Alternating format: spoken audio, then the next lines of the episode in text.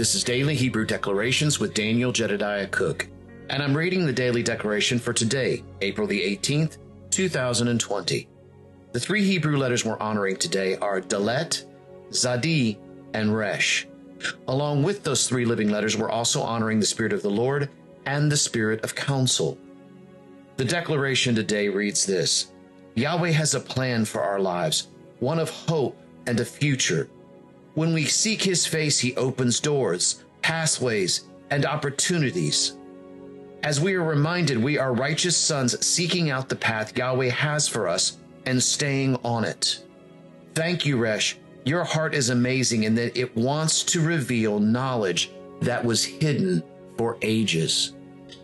Today, as I was reading the declaration, and just before this, I had got up this morning and had my cup of coffee and sat in my recliner and was beginning to just meditate on some of the things that Yahweh's been showing me.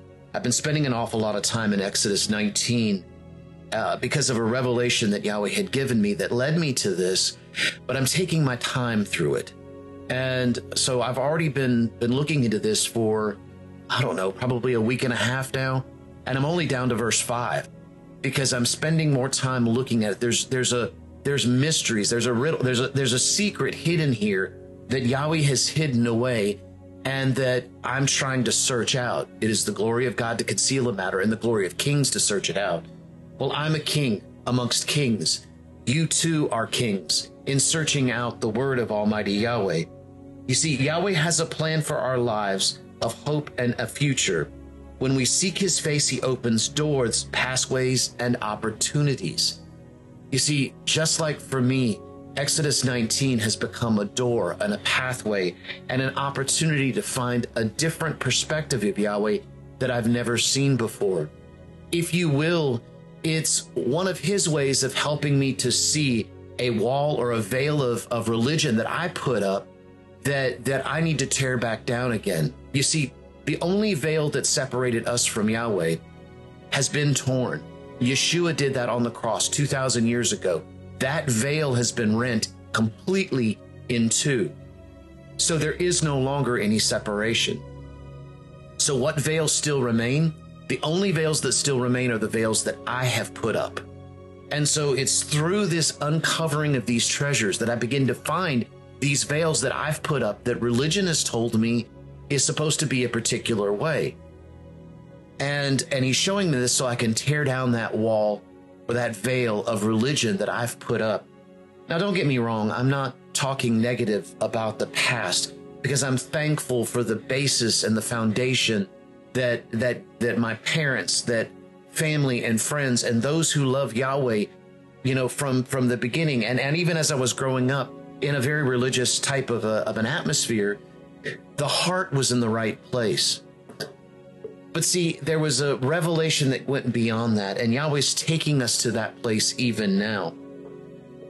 Because we are reminded we are righteous sons seeking out the path Yahweh has for us and then staying on it.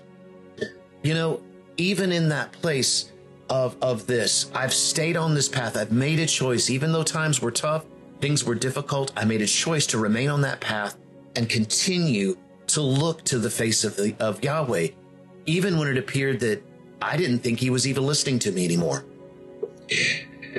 You see, part of what I wanted to talk about today had to do with dreams.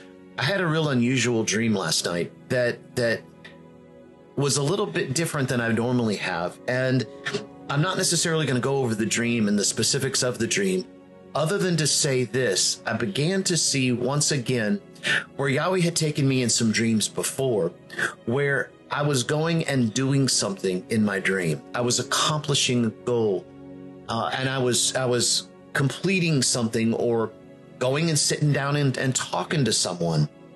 You see, I began to realize that through some of these dreams, and even the one that I had last night, some of these dreams that, am I going somewhere?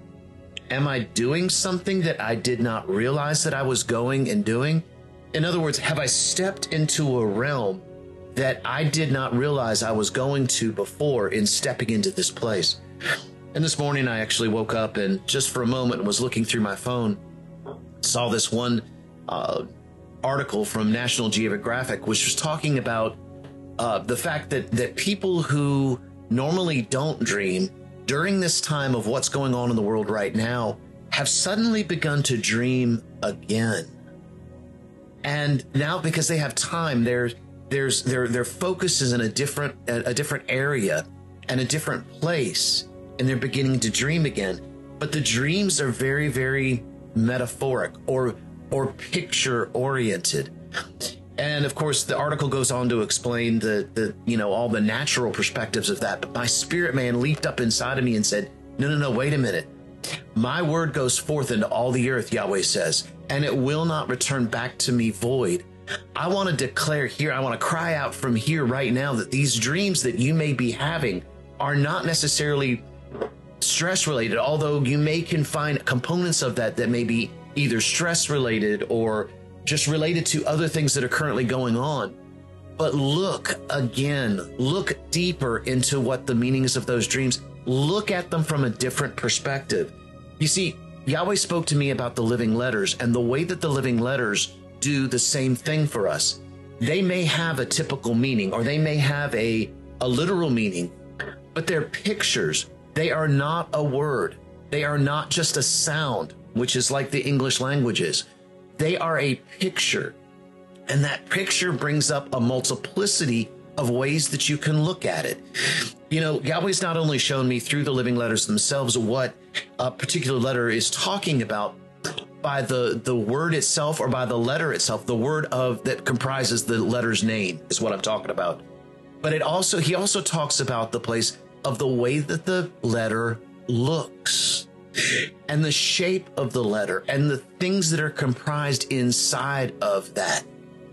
You see, I want to thank you, Resh, because your heart is to help us to reveal knowledge that was hidden for ages. It is absolutely amazing in the depth and the fullness, because think about what's going on in the world right now. You know, we have been separated to a place where we have time to be able to think and meditate. Many of us do, although my job has been keeping me very, very busy.